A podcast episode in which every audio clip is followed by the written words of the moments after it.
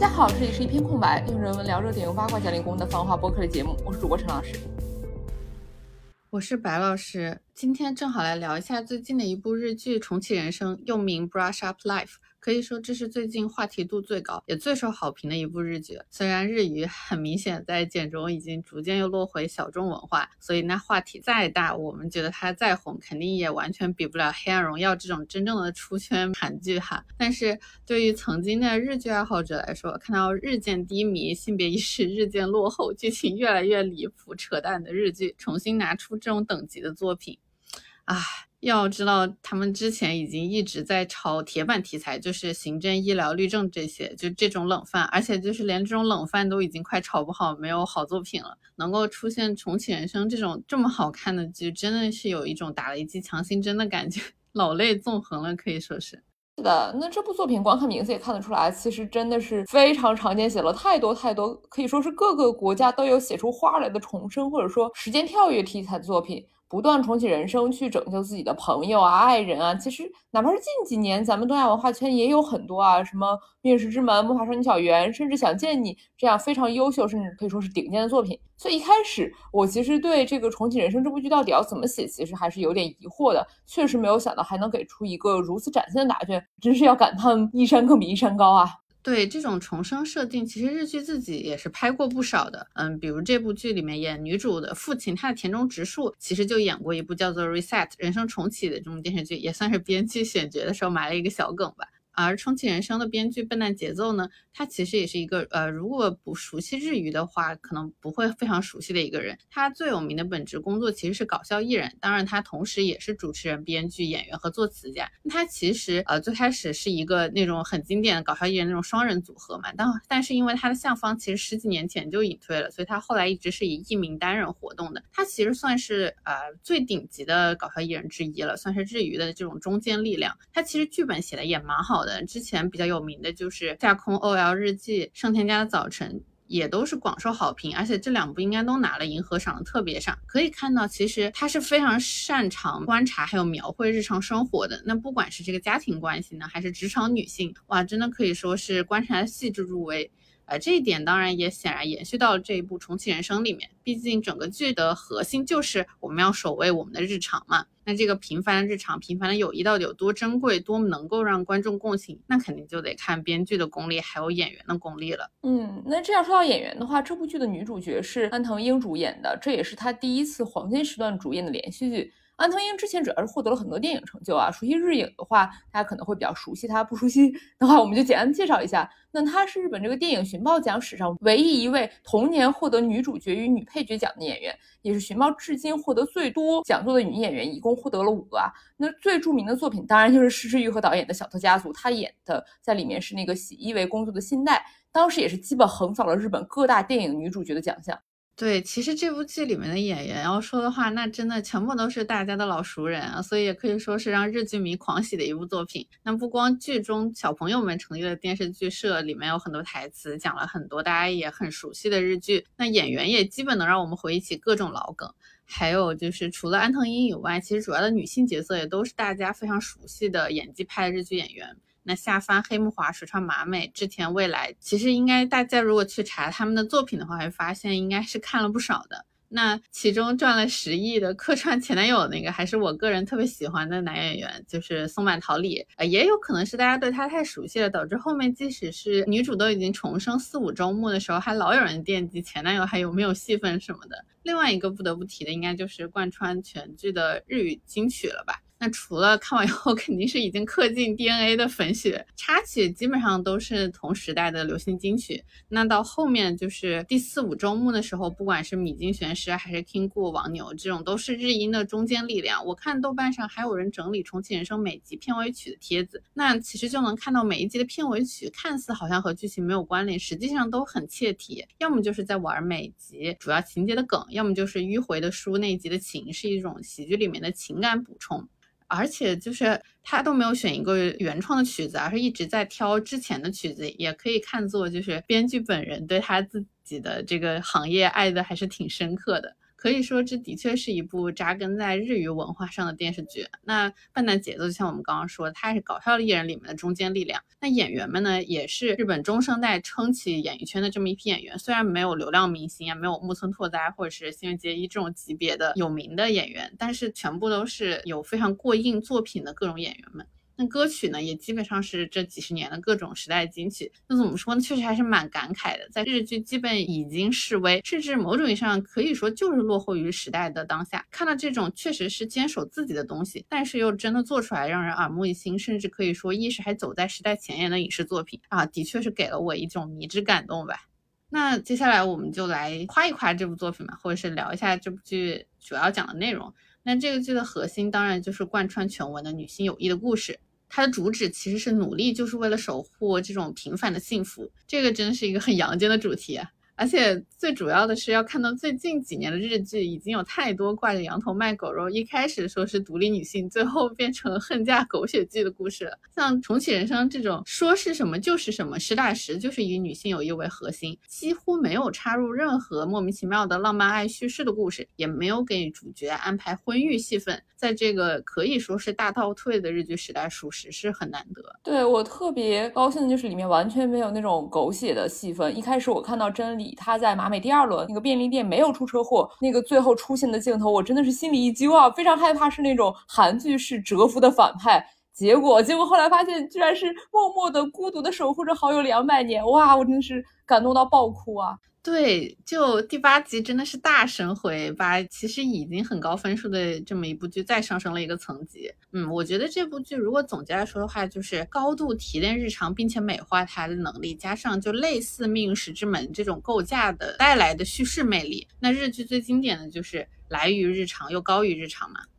还有就是女性主角配角，我都感觉塑造的很真实。一开始好几个细节，我就觉得抓的很准，能感觉到笨蛋节奏一定是一个特别敏锐，对人。就对日本人的了解很透彻的人，比如说青春期的女生普遍讨厌父亲，还有从第一世她的那个摆烂公务员开始，整个人她其实是一个随遇而安的状态嘛。到后面女主重启人生以后，开始做制作人，去东京这样的大城市，然后她做更喜欢的工作，然后她的变化也是非常润物细无声，但同时你又感觉很精准、很扎实。对，就是女主做制作人那一轮回里面，看到她做到喜欢的工作的时候，感觉整个人都不一样了。包括她去到东京这样的大城市，也是非常的不一样。哦，白泽 y 她当研究员的那一部分，我也是感觉非常的感同身受啊。还得说，女主不同职业，她的妆造其实也是设计的非常好的，特别能够体现人物的性格。那比如一开始公务员的时候，就是特别老家色调那种，整个家乡大家好像都穿差不多颜色那种棕色系。那学了药学，就至少开始穿白大褂了。而进入影视行业，就整个人连发型都干练了起来，那一身灰黑色的造型非常非常酷。然后到了他 当研究员的时候，就开始戴上眼镜，变成那儿的形象了。是的，我觉得他第四是这个研究员，可能是和我们处境最为相似的职业。他这个工作状态，我说真的，拍的挺真实的，就包括里面吐槽共用仪器，但是又不好好还原的同事。不过有一个想吐槽的是，你看三十多岁的女主如此优秀，都已经当上研究员，但是包括她还有她周围的同事，哇，他们都在起早贪黑、亲力亲为做实验，没有看到他们在割硕博的韭菜。是日本的学术环境特别的清廉吗？全都是各自做各自的。另外就是还有点不得不感叹，你看除了国内，没有任何一个地方有这种三十五岁焦虑哦。他们口中不是说那个虽然同学很喜欢，但是不还原显微镜的那个男博后，他们不是说。也是三十多岁嘛，那人家也在还在做 post doctor 啊，哪像我们内地这里三十五岁拿不到亲戚，那就得滚蛋了。另外你说妆造让我想起来，就是安藤英不是第四世那个背头特别漂亮，很帅气。然后我看到有人说，可能是因为他忙于做研究工作，没时间洗头，差点笑死。再就是，其实你有没有觉得，在第三世开始，在大城市工作租房的独居女性的那个生存状态也非常的真实，就是小小房间，然后晚上回家做一个很简单的饭，就每天忙于工作，就已经回家就很晚了。这一点对比之前一些都市女性就，晚上还能琢磨琢磨啊，我要怎么准备礼物，要怎么打扮给异性，还有约会什么的，就也是相对来说比较耳目一新的地方，也可能是更为符合我现在的工作和心理状态，所以我给的评价更高。是的，是的，就可能不同的人都。不同生活方式吧，对，就这种生活方式我就特别熟悉，就是干了一天的活，然后晚上回家之后完全瘫倒累到要挂掉。那除了这种对日常生活的真实描述以外，还有一个非常值得夸的就是这个剧，它除了死抠女性友谊以外，另外一个也是扣题扣的非常厉害的，就是它那个平凡的日常。就一开始大家也都有在讨论说，就女主的重重生啊，就不能做一点不一样的事情啊，更革新、更有挑战性的事情？为什么要不断重复自己人生，只是改变一些很小的，像什么抓出轨这样的小事？那这点我其实记得，好像在播出一开始的时候，大家都会各持观点啊，各有讨论。但显然，这个编剧笨蛋节奏可以说是预判了大家的预判。啊。他其实想说的就是，哪怕日常不够宏大，但是一样可以有拯救人的力量。那甚至在女主第三次重生当制作人的时候，他还拍了一个剧中剧嘛？那这里面共事的男导演、男编剧们，甚至还替观众吐槽了一下，说什么重生了为什么要纠结于阻止出轨这种小事啊？应该做一些救世主级别、惊天动地的大事才对。但其实这里是一个埋梗啊，一次就是神回第八集，我们看到真理他的故事线出现，然后发现哎，真的有人就是在做所谓惊天动地的大事，是要拯救很多人的。那这样天资本来中等偏下的真理，他是为了拯救自己死于空难的两位好友，还有一整个飞机的人，不惜四次重生都去选择做机师，而且他也为此承受了，就是他重生了很多次，但是再也没有跟曾经的好友们成为真正的好朋友的那种孤独感，并且由于现实的困难，他也没有金手指嘛，连续四次也都失败了，只是观众不知道而已，而且剧也没有去拍。那另外一次埋梗，也就是最后一集，我特别喜欢的一个片段啊，是。女主最早在市政局工作的那个前同事河口，她也是轮回了很多次，但这一次是受到了女主的激励，也是出来工作做了空姐。结果呢，就正好发现那一个不让主角组换班的固执机长，他其实也不是什么好人啊，他是一个假公济私、搞出轨航班的这样一个角色。于是我们的前同事河口大手一挥，就举报了这一位，哎，害得真理和马美可以说是绞尽脑汁，差点走上犯罪道路都还没有搞定的出轨机长。哇，这里影后的吐槽内心戏搭配第五集的闪回，也真是特别有效果。真的就是，哪怕是举报出轨这种小事，也可以拯救很多很多人。哎，对呀，就拯救生活不幸福、被渣男骗的女孩子，难道就不是重要的拯救吗？是的，是的。所以最后编剧就让惩罚出轨男和拯救一飞机的人这两个完全不同 level 的事情二合一了，真的是一个算无一策的结构啊。对，真的很喜欢编剧，确实是相当厉害。另外一个很喜欢的就是里面女性友谊的叙事嘛，这个当然已经真的很多很多人夸过了，就很想说，你看女主和真理重生，这个是很经典的。真理其实是第六回，女主是第五回嘛，就是说真理她重生都会让女主重生，哎，这个难道不是真爱吗？尤其是我最近重看《瞬息全宇宙》啊，呃，这部当然很明显就很多优点，我们之前也做过两期节目，狠狠的夸过了。但是你看《瞬息全宇宙》里里面，女主羁绊最深、关系最深的每个。锚点都是她的那个废物老公，她的每个宇宙里面老公都是好的，正能量说鸡汤的那个，他们永远都会相遇。而她的女儿却是复杂的、纠结的、会有错的那个。那你看《重启人生》里面，锚点是女性友谊，她重生会让她的最好的朋友重生，全篇都是女性之间的友谊互助，完全摒弃了浪漫爱的叙事。只从这一个角度来说的话，真的不知道高到哪里去了，好不好？这个两个对比来看的话，就让我感觉好莱坞在这方面的敏感度还是不行啊。就是结合我们前面三期的内容，真的想说浪漫爱戏是什么时候才能滚粗？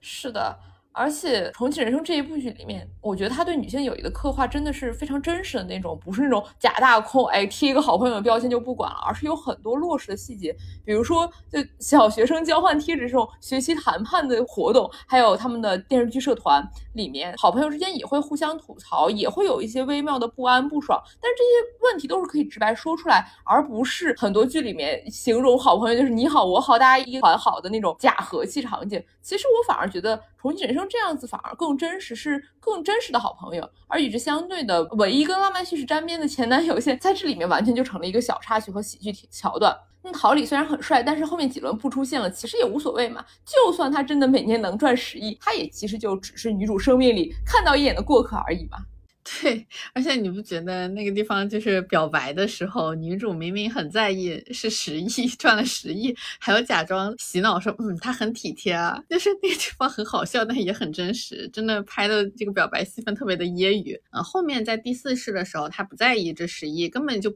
不抽出那本商业杂志来看，也是一个很好的人物成长刻画。这一点也是编剧在采访后面特意提到的，就是说在第四世的时候，女主已经想通了，就是我是我，他是他。哎，我把它上升一下，说到底就是女主领悟了，靠别人就不如靠自己嘛。鸡男主不要摆烂去赚钱，还不如激自己去搞科研拿诺奖，非常 make sense。是的，哎，说到这里，很多观众，我感觉他比主角好像更在意前男友赚了十亿啊，甚至还有人解释说，女主不跟前男友在一起是为了不耽误人家。这个角度其实有点奇怪啊，我觉得就。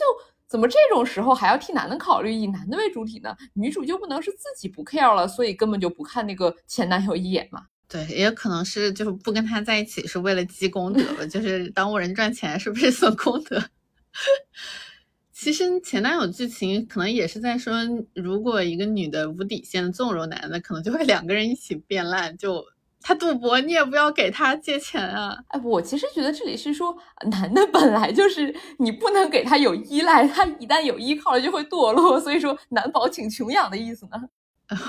这俩难道不是一类意思吗？主语不一样嘛，就让我们多规训一下男性，公平的给大家都上一点道德枷锁吧。可以，可以。那另外就是，虽然几个主角都回避了婚育问题，然后一直到老都是几个女性。就是依靠友谊在一起嘛，但是剧里面其实也不能说是完全真空的，它还是涉及到了异性恋以及结婚生娃的问题嘛。但这里值得玩味的一点是啊，你看女主操心这个周围人的出轨问题啊、离婚问题啊，那属实是从小操心到大呀。小时候纠结完了，长大还得纠结，每个时间段都有不同的任务。这剧里面就你。感觉出来的结果就是，只要是异性恋爱婚姻，怎么看起来都不咋靠谱啊！这个移情别人的风险，这根本就一直存在嘛，是一个高悬的达摩克斯之剑。但是友谊呢，它倒是不管重生多少次都是坚固的。呃，我这里不架着什么，呃是剧里面呈现出的一种很有趣的现象嘛。而一贯日本这个催婚催育的宣传呢。这里面就是你看几位女性主角是不婚育了嘛？那他就交给 KTV 打工的男配角小福这条线了。说到这里，小福的演员是染谷将太，看了《妖猫传》的陈老师，好像并没有认出来，完全没有认出来啊！那个发型实在是太干扰了。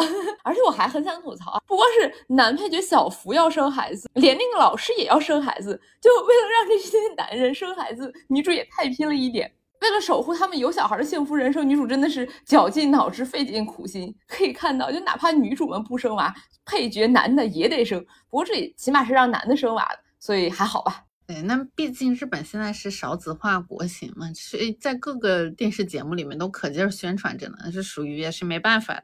是的，不过呃，对于这个问题，其实我也看到有人说，女主对这个小孩出生世界的维护，其实是因为她自己刚出生的时候，爸爸妈妈就会对着她，哎，边笑边说，呃，谢谢马美。所以他很感谢自己能出生，或者说能重生这件事情。如果因为别人的干扰导致他没有出生，可能他也会很郁闷吧。所以他是换位思考过，才希望小孩子能够不受他影响，照常出生的。所以这也是一个用来反击有人说女主有点繁殖癌的那个论据吧。因为毕竟只是保护一个生命的出生，也谈不到繁殖癌的程度。毕竟如果是繁殖癌的话，他会自己生生世世不婚不育吗？是这个解释，倒听起来确实很像笨蛋节奏本人会有的那种价值观。因为我感觉他在很多比较尖锐的问题上是比较骑墙派，他不是那种特别有战斗意识的人，他会很圆滑的回避过去。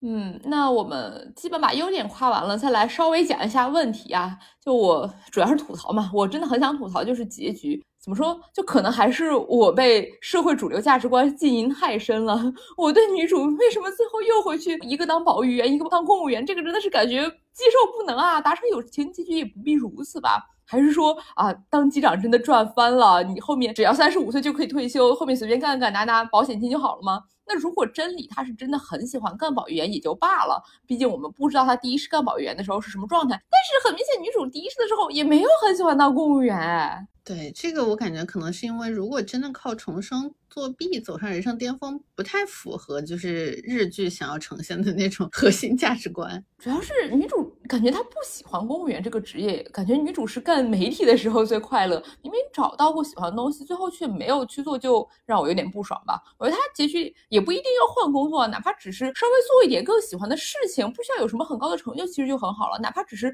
说业余跟真理里一起出一下真正的重启人生这样样子故事的漫画本子，哪怕是完全卖不出去的漫画。都很好嘛，至少还回收了一下真理画画的线索，这样前面他的不断的轮回才会有自己事业的一个探索，个人兴趣爱好的一个探索，而不是完全的就是为了攒阴德被阴德绑架，那人物才会有事业和自我上的一个成长线。当然最后我还是释然了哈，毕竟干什么工作都不影响 他们做悬浮伦理住未来养老院呢。对，也嗯，如果从你这个角度说话，也许这个结局是在说，就是他为了朋友嘛，想和老家，想回老家和朋友在一起，每天相处，他可以忍受不那么喜欢的工作。嗯，然后至于你说的，就是他好像最喜欢干媒体，我觉得真的很有可能是编剧他本人对媒体行业，就是对他自己的本职工作最熟悉嘛。所以就是因，毕竟这个结局并不是很有损剧集的整体结构和构架，所以我就感觉还好嘛。因为它主要还是体现了日本人的那种家乡爱，就是那种大城市，我前面也体验过了好几次，已经知道大城市什么样子了，我现在要回乡建设，这个就很符合现在日本的主流宣传口径。然而这个结局的方式有点让咱们之前的讨论失去意义了。就刚刚还说，哎，女主做着喜欢的工作的时候，整个人都不一样了。结果最后又不做了。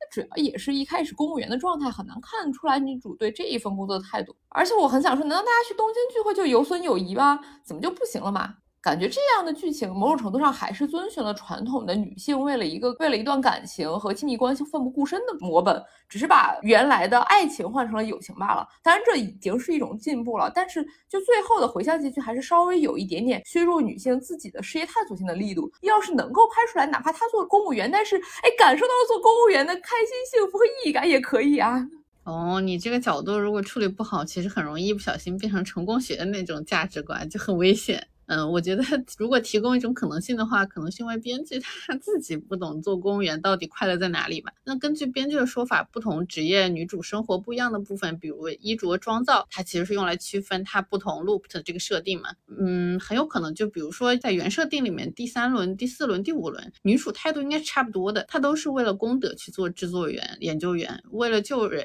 去拼命成为机长。其实对于女主来说，都是虽然很有成就感，但同时也很辛苦的事情。可能就会导致目的大于这个生活本身的意义。那回归生活本身的意义才是这个电视剧的核心主旨嘛。说到这个，还想说一句，你看他三十岁，然后就当上了研究员，这个是他重生四次的结果。我们现在才活第一次，所以不行也是非常正常的。说的太好了。所以总的来说，我会觉得你说的就是奋不顾身，在剧里面其实其实也不能叫做是为了友情回乡放弃职业理想，而是怎么说，应该是为了友情放弃躺平摸鱼的理想，去大城市。是奋斗嘛？你看，就是感觉上、观感上显得他热爱媒体事业，其实很有可能真的有笨蛋节奏作为编剧本人以及主演安藤英，他们都最熟悉这个媒体环境，而且他们很重要的一点是，他们俩都是媒体人里面的成功者，所以可能有这种一不小心就用力过度的原因。你说，如果换一个在这个。日本媒体界屡屡受挫的社畜，你让他再去看这个心态肯定是不一样的。甚至我真的觉得影后本人，如果他早几年演，可能也不是现在这样，因为他事业成功相对比较晚，很有可能最开始其实没有想拍，他真的很爱制作人这个职业，或者说比其他的更爱，但是编剧和演员就很很一不小心就沉浸进去了。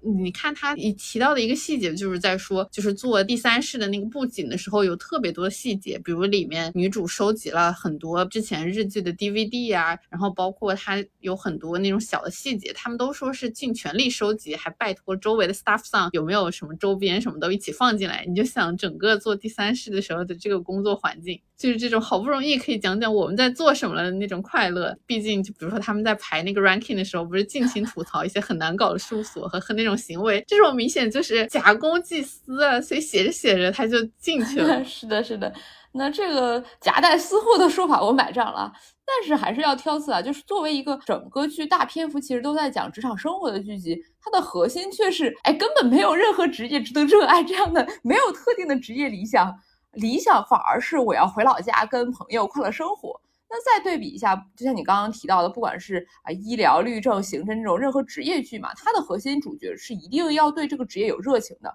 是说对职业的热情、热爱和这个职业本身的意义感才是职业剧的内核。所以重启人生，它就有点像内核是一个反职场，但是形式却是一个职场剧，这可能是我微妙的点吧。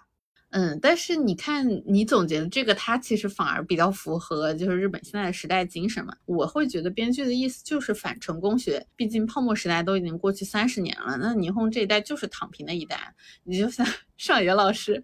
在责怪他们：“哎呀，你们那代年轻人怎么选择太多？你们都不去别的更有意义的地方去看看吗？”在某种意义上，我会觉得日本这一代人就是一种精神上觉得啊，看破了，努力又能怎么样呢？都是很虚无的这么件事。就是职场努力真的就有你说的那么好吗？因为事业追求也是一种成功者的叙事啊，对不对？女主都已经看破十亿这件事情了呢。很有可能大部分的霓虹镜就想躺平。你那样子拍出来，你那样说，很有可能会反而让人更加焦虑。而重启人生说明不贩卖焦虑，不让人更加愤怒不满，其实也可以拍好一个剧，就不像现在大部分剧网红的模式，其实是戳中大家的那个焦虑点嘛，反复的戳，不停的戳。但其实重启人生是在做一个与之相反的事情。对吧？因为说到底啊，即使是你去做媒体，也成功的编剧或者是做演员做到影后的，又能有几个？确实，那这感觉还是跟日本的大环境有关，就是 已经丧到了连人要送自己热爱的事这种鸡汤都灌不下去的程度。但是我还是觉得，就是事业成功和有热爱的东西，其实还微妙的有点不一样吧。那前者可能不必要，但是后者我觉得还是挺重要的。当然，你可以说我就是要把我的生活热爱寄托在亲情、友情、跟小姐妹出去喝茶聊天上。但是，哎，不知道为什么还是感觉略微有一点，可能就还是上野说的，就人还是要体悟孤独嘛。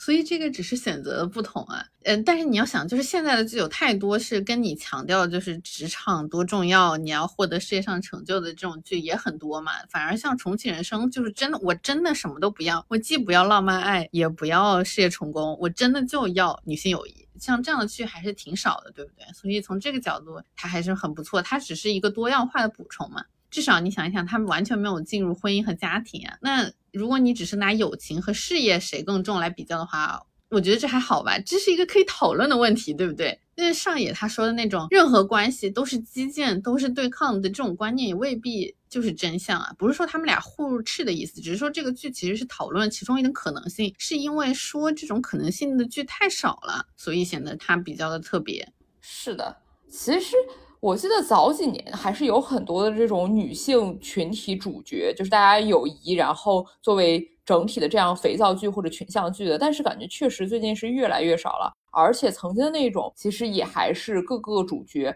要有自己的这个浪漫爱情生活，最后的结局也都是大家各自打出自己浪漫爱情生活。所以这种完全以对我觉得那种剧最大的问题就是它一定讲的是哦。我们先谈恋爱，然后我可以作为背后支持你。那这个其实就跟重启人生里面讲的是完全不一样的。是的，是的，那里面就那种传统的模式，其实哪怕展现的女主角们是一些很好的朋友，但是实际上大家依赖的还是浪漫爱情关系。呃，那当然，就是作为社会动物，人也确实需要彼此依赖生存，但是。就是不管是曾经的那种对浪漫爱的依靠，还是呃重启人生这种对友情的依靠，我还是觉得就是女性角色往往都还是在讨论这种对社会关系的依赖的可能性。那毕竟如果完全不依赖，好像就变成电影塔尔的那种了。那就这种可能性的偏向，呃，肯定还是到不了我们要说这个结局不好的地步。但是。它稍微的还是有一点限制选择，所以也没有特别好，可能对我来说就是一种微妙的程度吧。因为其实很多男性剧也是差不多的样子，但是一定里面的男性主角，哪怕是忘了也会提一句他的自己的事业、他的个人生活的。那尤其是《重庆人生》，它作为一个女性主角的剧集，它如果在这个事业和情感关系上面的偏向，好像还是会。更放大了一些，就是因为本身这种男性跟事业、女性和家庭或者跟这种情感的社会绑定认知实在是太深了哦。其实就像你刚刚说的那个杨紫琼的《瞬息全宇宙》，其实也有点这个问题。但是显然，《瞬息全宇宙》它的那个本子把所有的问题都变成形而上极致化了，就显得看不出来了。但还是。你就落回到现实，她这样的一个女性，一个打星，最后却靠饰演一个回归平淡家庭生活的一个故事来走上自己的事业巅峰，这件事情其实也略微有点微妙啊。哦，那这个只能说是因为亚裔故事才刚刚开始讲嘛，那步子显然没有跨那么大。那不管怎么说，瞬息全宇宙已经比现在的 baseline 高了太多太多。而且你就是重启人生也是，我觉得你这确实是属于鸡蛋挑骨头，对吧？要知道最近的日剧，那真的都在拍恨嫁女，然后在拍生娃，就包括就陶齿这种，他也是在讲我要怎么样进入婚姻啊。那重启人生这部剧，你放在所有的穿越重生记里面，你再想一想，就比如说想见。你啊，或者是恐怖游轮、蝴蝶效应这些带有记忆的这种 loop 的这种剧情，它其实都需要稍微整一点那种大危机啊、大场面。那很明显，像重启人生这种对日常生活的重视和回归是很少见的。从这个方向去打破前面这种熟悉的就是重生剧情的重生剧集的这种熟悉叙事，本身也是需要一点动力的。那这样想，会不会就觉得重启人生就真的还是蛮好的？哎，其实说到底，我觉得我对重启人生的这个偏见，其实还是因为他的那个 background 并不适配我这种中国女性，因为他的核心这个回到美好的家乡，其实跟咱们这边就骨子里对家乡等于一种传统束缚的恐惧，完全是唱反调的。啊，确实，那这个就真的还蛮有中日差异的感觉，或者说是发达国家和第三世界国家的差异，就是我感觉。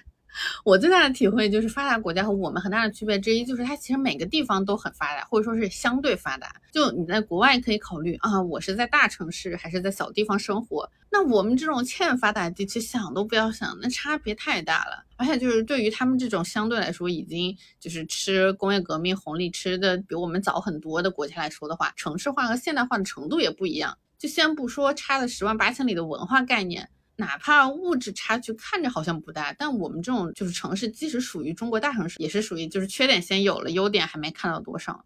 哎，是的，就你看女主她那么想做人，真的说明她第一是哪怕我们看着也就一般般的日本公务员是过得还行的，而且她那个同样公务员的同事轮回了那么多次都不想改变人生，可以说明她是真的过得非常幸福啊！而且她也是，她也出去转了一圈，当了空姐，也发现还没啥呢，不如老家好。而且他衣服上的字也从 Go to Hell 变成了 Go to Hometown，这是一个非常有趣的小细节，也体现了重启人生这个 板上钉钉的论调。那对比一下的话，我们的语境就是完全不一样的。我们基本都在说，女孩子你肯定还是要去大城市，而你如果选择回到老家，一定会遇到各种各样的完蛋玩意儿。甚至说，我们这边还说，女性如果当公务员，那很大的一个背景，其实说这样比较好找对象。哇，那就是另外一套非常沉浮的叙事了。我我讲到这里呢，其实是有点说不下去了。不过话说回来，你想想，女主最后比起做人，她更想留在老家。做人，她从人口比例的概率上来说的话，她很有可能投胎也是投胎到中印飞耶，那可都怪不容易的。某种意义上说，这也是盛世权好过乱世人。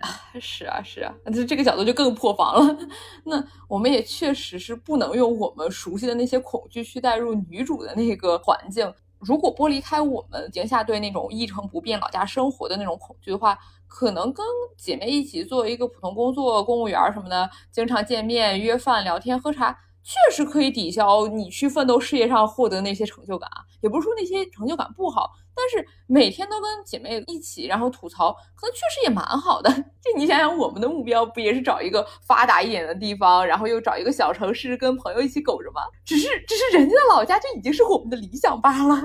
对呀，我很我觉得很有可能真的就是这样的。我们还在这里指指点点，其实都是皇帝用金锄头。你想啊，他的成就感，那个是行业顶尖级别，那个真的很辛苦啊。那是人家是三十岁就在诺奖组当研究员的水平，哎，就类比你想想，你说我们是去欧洲想去欧洲想城市养老，还是想冲进诺奖大组？哦，那搞事业当然，那确实是很有成就感啊。那这么辛苦这么卷有必要吗？你这么一想，你肯定对比以后就会说啊，养老蛮好的呀。那是那是，不过咱们说的这个养老蛮好的呀，其实其实指的应该是剧里的那个环境，现实里面的日本其实也没有那么好啊。毕竟逼小孩结婚生娃这种事情也不是不存在的，包括女性其实也是一直存在的非常严重的问题。这些其实也不是说日本不行了，或者说也不是说东亚不行，而是全世界都会存在的问题。哪怕是重启人生这样极力美化的剧集里面，会感谢女儿的出生，甚至会夸赞不如长女的次女，这样一个非常温和的爸爸，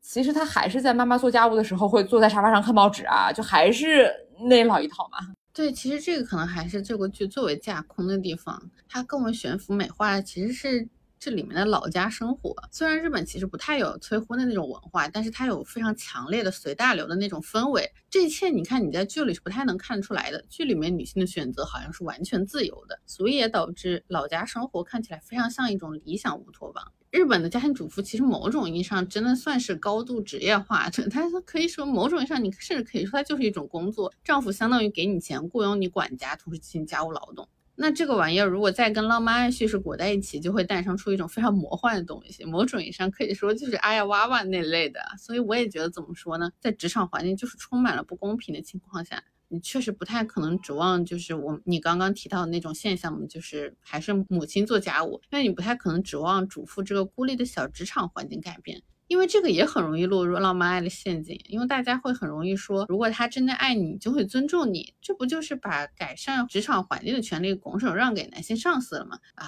不过家庭主妇这个问题如果展开，那又是大话题。既然重启人生里面不带节奏，他作为编剧很巧妙的回避了这一点，那我们也不在这里进行很大的展开了。是的，其实包括它里面的育儿问题，那编剧很明显也回避掉了日本非常常见那种丧偶育儿这一方面啊。对，不过东亚大家都丧偶育儿嘛，就让我想起来，你这么一说，让我想起来，就是女主安藤樱，她前几天不是知道又拿了最佳女配嘛？她的获奖感言里面其实就也提到了，她不可能同时养娃和拍摄。嗯，虽然她对此很烦恼，但是和家人开会，互相能够互相理解，然后就是说希望和丈夫大家一起努力，然后让自己能够回到喜欢的拍摄现场。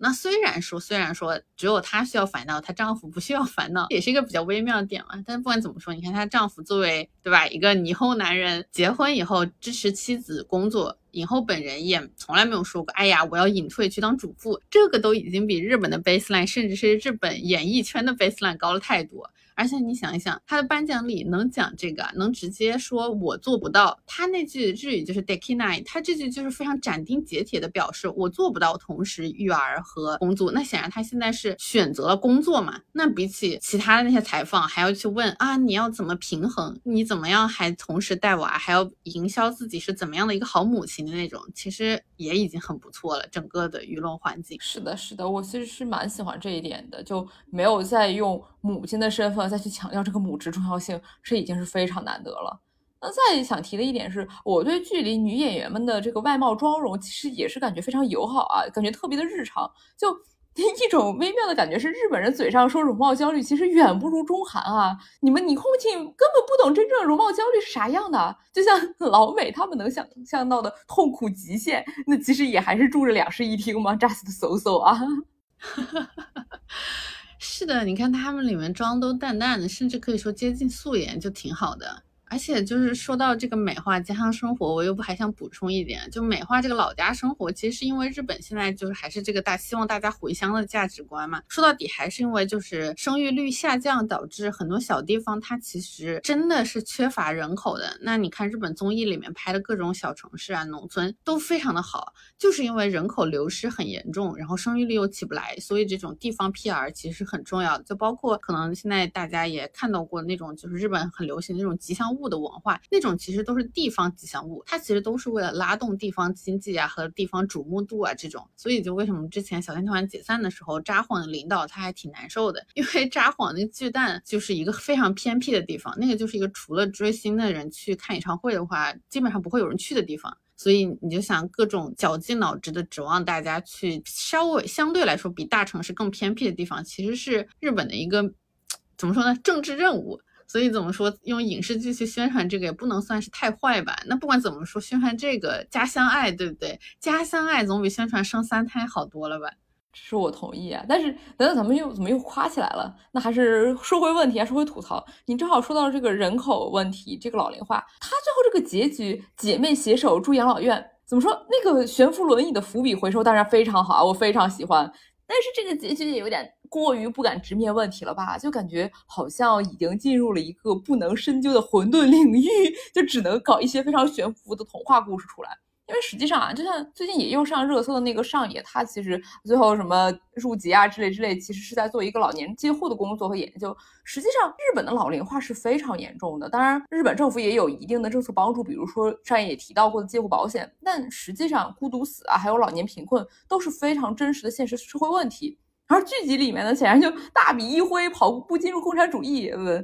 他们可能不是共产主义啊，但总之进入了一个乌托邦。美好是很美好，那就像那个养老院做出来特效一样，就也假，也真的是很假呀。嗯，那前面三十多岁当制片、当诺奖组的研究员、当机长，难道就很真实吗？其实重启人生整个调子就是很都市童话的嘛。你看他人际细节、职场细节很落实。但是剧情的童话其实是很占主导。说到底，嗯，你如果真的要讲你刚刚当时你说的这种现实焦虑，那还怎么吹家乡爱啊？嗯，所以不管怎么说，我觉得你就理解为编剧主要是想说，不结婚也可以和好友一起快乐到老。他作为骑墙派，其实给了两种美好人生的可能性嘛。一种是就是女主的妹妹小瑶那样子结婚生了一个女儿，然后再生一个外孙女，这样温馨家庭生活。那另外一种就是像马妹他们四个人那样不结婚不生育，携手到老，一起进养老院。至少这部剧比起只有生孩子才能养老，不然你就是孤寡老人这种常见的 baseline 常识来说的话，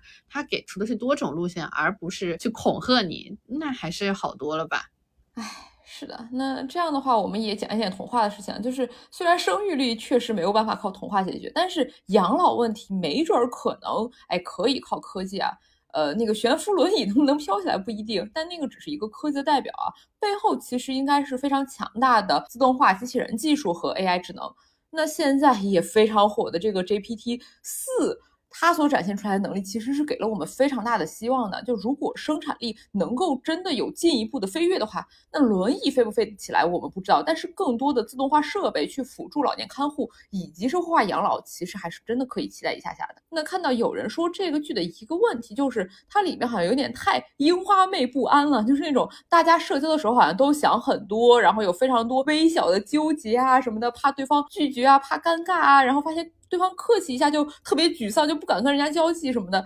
这个会不会是一个问题呢？嗯，但是 我真的感觉还好，可能是因为我本身就很忧患不安这种。我我反而会觉得这个是这部剧的优点，就是我很喜欢这部剧的台词，这种好还不是韩剧那种京剧式的好，它是那种把心里偷偷吐槽的东西，很温和的方式表露出来。我觉得这个其实是因为日本人不光女性这个样子，他们男的其实也这样，并不是只有单一性别会如此，这是一个 日本人共性。就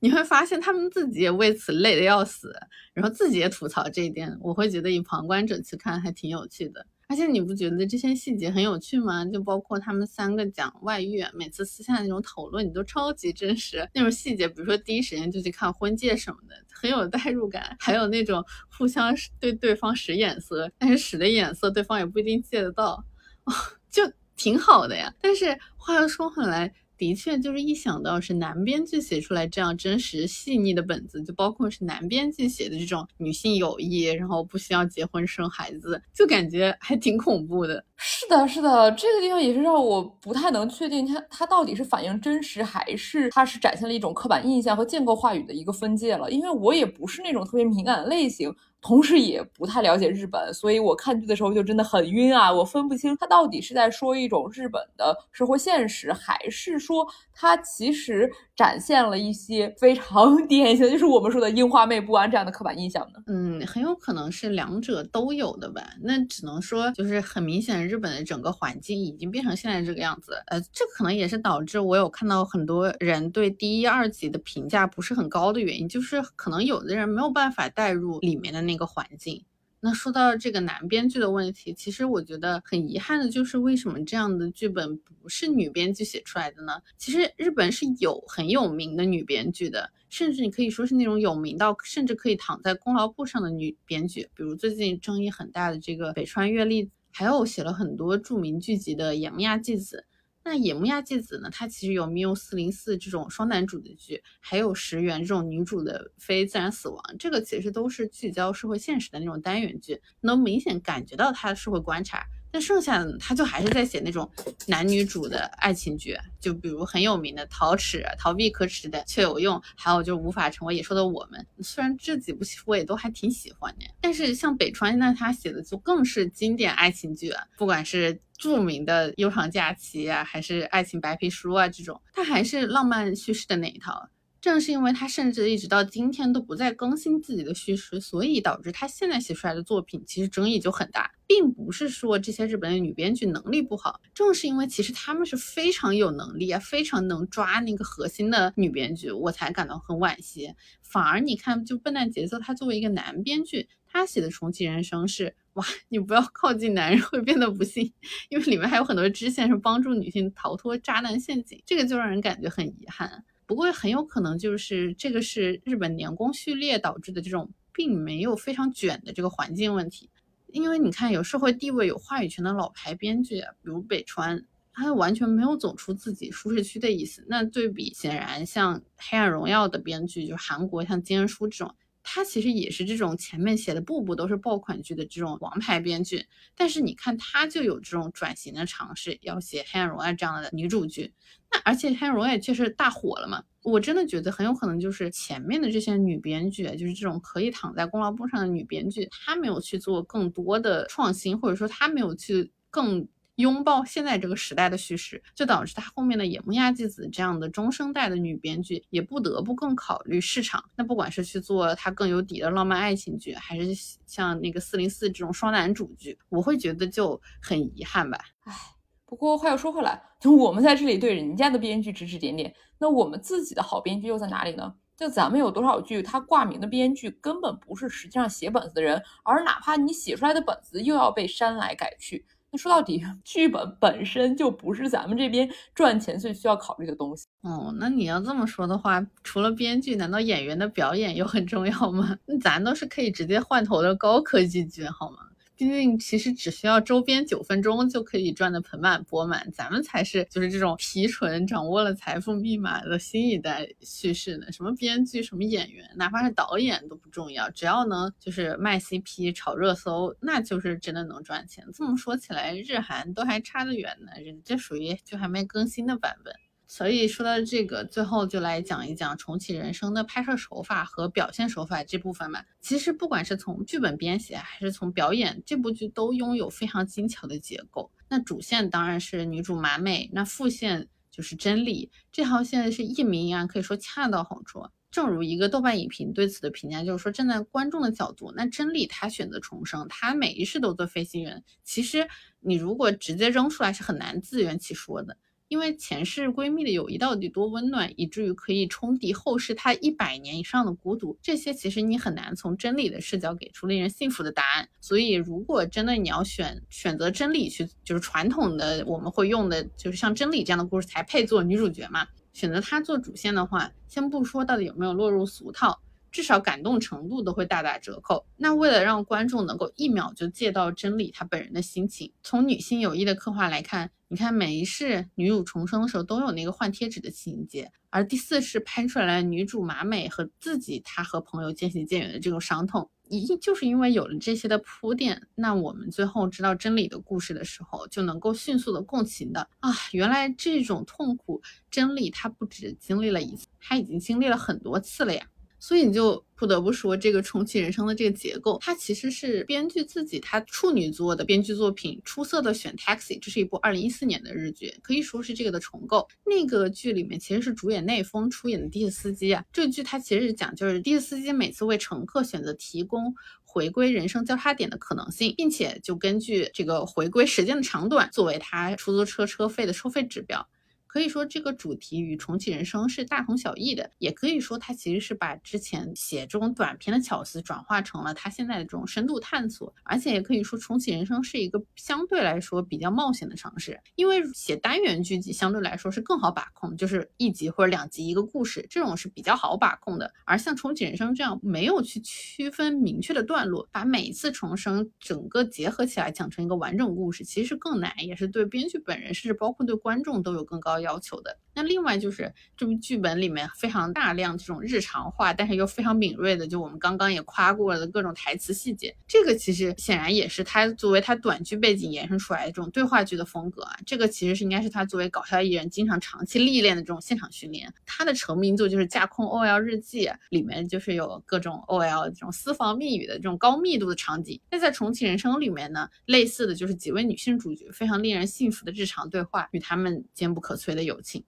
那我们前面提到的关于抓出轨还是干点大事，这个埋梗铺梗，以及更多更小的前后呼应，处处体现的这种伏笔，其实某种意义上可以说是笨蛋节奏。他作为一个顶级搞笑艺人，他的基本操作吧，这个就是他作为搞笑艺人的这个硬基本功啊。那日本的搞笑艺人其实是一个非常竞争激烈的职业，他是演艺人员里面的一种特定类别。就通常会，比如说是慢才或者是短剧这种，可很有可能就是一个人或者是两个人，就是经典组合，就是一个捧哏一个逗哏。这样他们俩端着椅子讲故事，而且通常就可以说这种不管是一个人还是两个人，他们通常都长得很不好看。而这样的人端在椅子，坐在武道馆或者东旦这样的大场子，也会有几万人愿意去买票来看。那这个你可以说考验的就纯粹是讲故事能不能逗笑人的这种能力啊，那就不是像爱豆，你还可以用一些。呃，外部的东西，不管是你的五官的冲击啊，包括你的一些舞台表演啊之类的这种，所以某种意义上，我会觉得搞笑艺人的确是比爱豆 难度要高得多得多的职业啊。所以对笨蛋节奏来说的话，我对他的遗憾就是，可能他的本职工作太过于成功，以至于他的编剧作品的确比较少。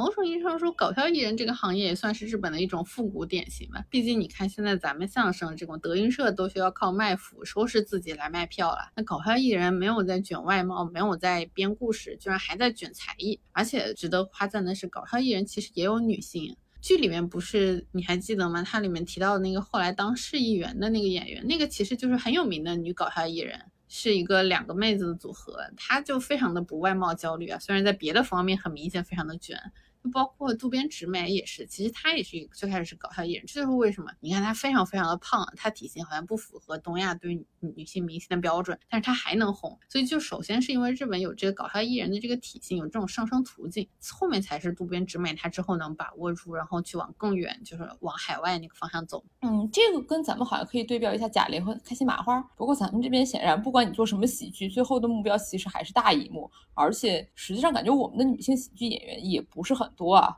如果真的要数的话，可能得把脱口秀也算上，才能够稍微扳回来一点儿。对，然后他们最后就都去演电影了。那某种意义上，可能也确实是跟咱们没有成熟的综艺和电视剧体系，只有电影有有关系吧。而很明显，日影和日剧的分野就没有那么明显。那个女主虽然之前是演电影的，但你看她现在也都来演电视剧嘛。所以说到这个，其实就要夸一下影后安藤樱和这个角色的适配程度。或者说他的演技真的是非常强，因为真的是演什么像什么，他的表演真的是很让人带入情绪。其实回忆一下的话，你不觉得第三是当制作人，第四是在诺奖组发论文，第五是三十不到就当上机长，其实都还是比较离谱的人生经历。但是他本人真的演的举重若轻，就很喜欢。另外一个有趣的点就是大量的旁白。其实通常我们会说，这种什么都靠说出来，而不是演出来，其实是一种很 low 的表现形式。但是在重启人生里面营造出的这种环境，你会觉得他的旁白反而是不可或缺的组成部分。是的，他把旁白当成了一个吐槽和一个沟通的方式，就还蛮好的。呃，而且也不光是影后啊，里面的配角和友情出演的演员也都是非常厉害，你演技是相当好。完全不是我们传统意义上说的那种日剧里面会有漫画式的那种浮夸，而是完全内收的演技。马美出席三个好友葬礼那场戏是最典型的了，就整个镜头的调度和安藤樱她的表演都完全刻画了那一刻马美那种孤寂和悲伤的感觉。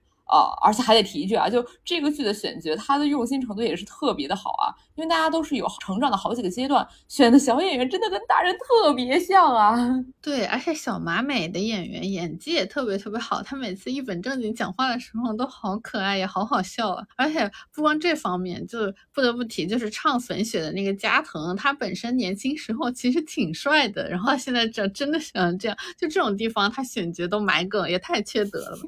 毕竟还本质。上还是一个喜剧作品嘛。那今天咱俩关于重启人生杂七杂八好像聊的也不少了。呃，不管他最后给出的美好结局是不是现实啊，那整个剧里面珍惜日常生活的主题总是没错的。女性友谊也确实就是可以拯救很多人的嘛。希望大家也可以珍惜身边的好朋友。今天的节目就到这里啦，大家再见。